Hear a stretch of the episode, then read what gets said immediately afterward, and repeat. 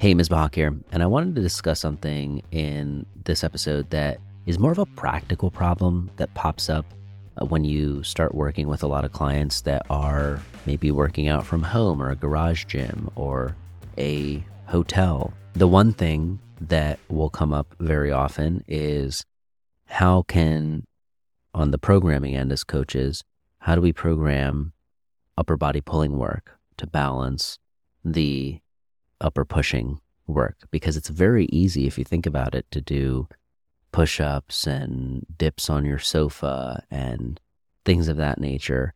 But when it comes to mimicking upper body pulling work, it's a little bit tougher, right? If you don't have a pull up bar, because the pull up bar is also partly responsible for, let's say, a TRX or rings or something where you can do upper body pulling work that way. But let's just say you don't even have that to work with.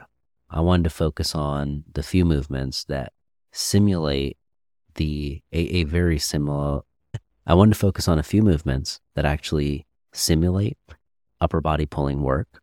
Not of course in that exact way that a pull-up bar will do. I do think it's very beneficial to get one if you can, but this is a way to make do in the meantime, especially if you are on the end where you are having to program for it. So the first thing is going to be some type of heavy farmer carries or holds. So instead of walking around a bunch, it could be holds. Or in one arm, let's say you're holding like a heavy 35 pound, 55 pound dumbbell, right? And then in the other arm, you are doing an upright row or you are doing a overhead press, right? So you're getting your challenge, even though you might not have heavier than 55 pounds and you don't have a lot of space to maybe walk around in. Okay. We're challenging it in a little bit of a different way where holding it by your side, grip strength, that's the priority here, right? And that scapular position, being able to hold that we're trying to make that tougher, right? So that's an example with limited weight. How do we challenge that? Another example is with limited weight, doing Powell raises and dumbbell external rotations on the knee because you do not need a lot of weight for this. You can make do with two and a half pounds, five pounds, 10 pounds, 20 most people are good within those ranges maybe 30 right if we're really pushing it but like you're not going to need anything more than that. And a lot of times if you're working in the 10 to 15 rep range this will be the perfect weight for you. Is somewhere something super light that you have control of. And it's basically going to be you can look up actually the video for each of those dumbbell external rotation on the knee. So that is really scapular work right? 10 RM per side is usually a test or an assessment, but you can use this as a wonderful training tool and a warm up tool as well, where you develop a lot of scapular control. In tennis, this is something that has helped me immensely. I didn't recognize it or care enough early on, but that internal rotation that you need on a serve and that it usually makes everything else feel tight because it's, yes, external rotation is maybe tight too, but this elbow on knee really allows me to work that range and very easily see the weaknesses side to side.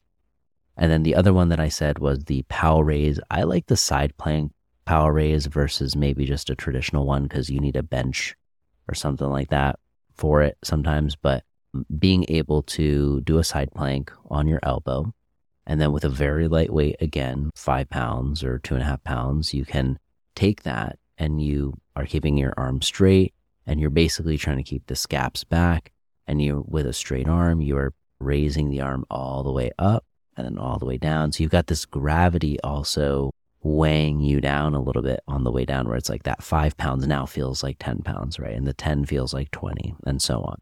So very wonderful exercise for developing good core control and good scapular control at the same time.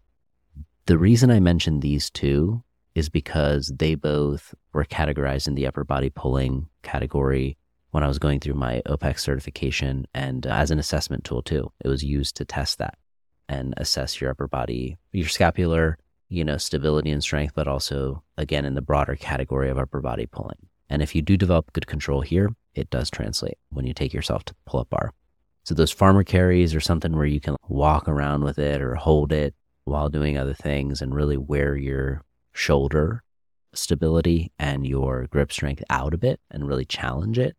That combined with the two scapular stability exercises I mentioned is a big deal. It, that will you will notice an immediate difference the second you go into the gym or you get a pull-up bar and you're hanging on there. Like you will have more endurance, base endurance, and being able to hang up there, um, which to me does open up a lot of possibilities. But again, these three exercises are pretty tried and true in what I've seen with people.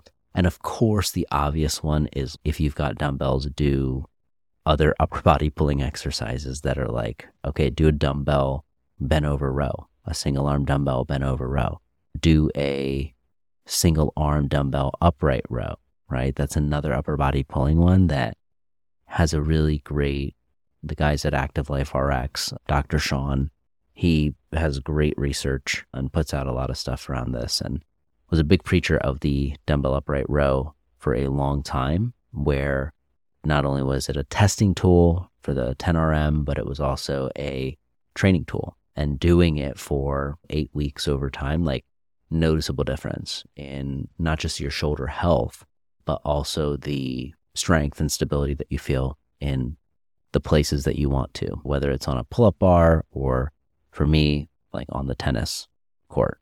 I hope this was useful. If you are in this boat and having to program for a client where you, you need to work around the pull up bar or you yourself are trying to do this for a little bit, there's a lot of reasons why it makes sense. You might want to just spend time developing the prerequisite strength before you even think about getting the pull up bar because uh, being able to relax your back and get traction, you can't really do that on with a pull up bar if you can't hang there for longer than five seconds, right?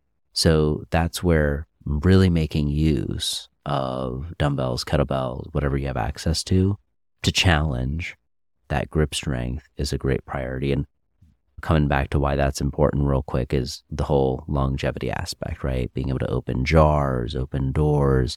If you've ever worked with a stroke patient or know somebody who's, who has had a stroke, you know that, okay, that grip takes it that sponge exercise just gripping a sponge being able to get that feeling back that makes a very big difference. Holding a steering wheel think about all the day-to-day activities where that grip is everything right? And so anyways i hope this was useful and uh, check out all the links and stuff in the description below. I appreciate you taking the time and hanging out and i'll talk to you soon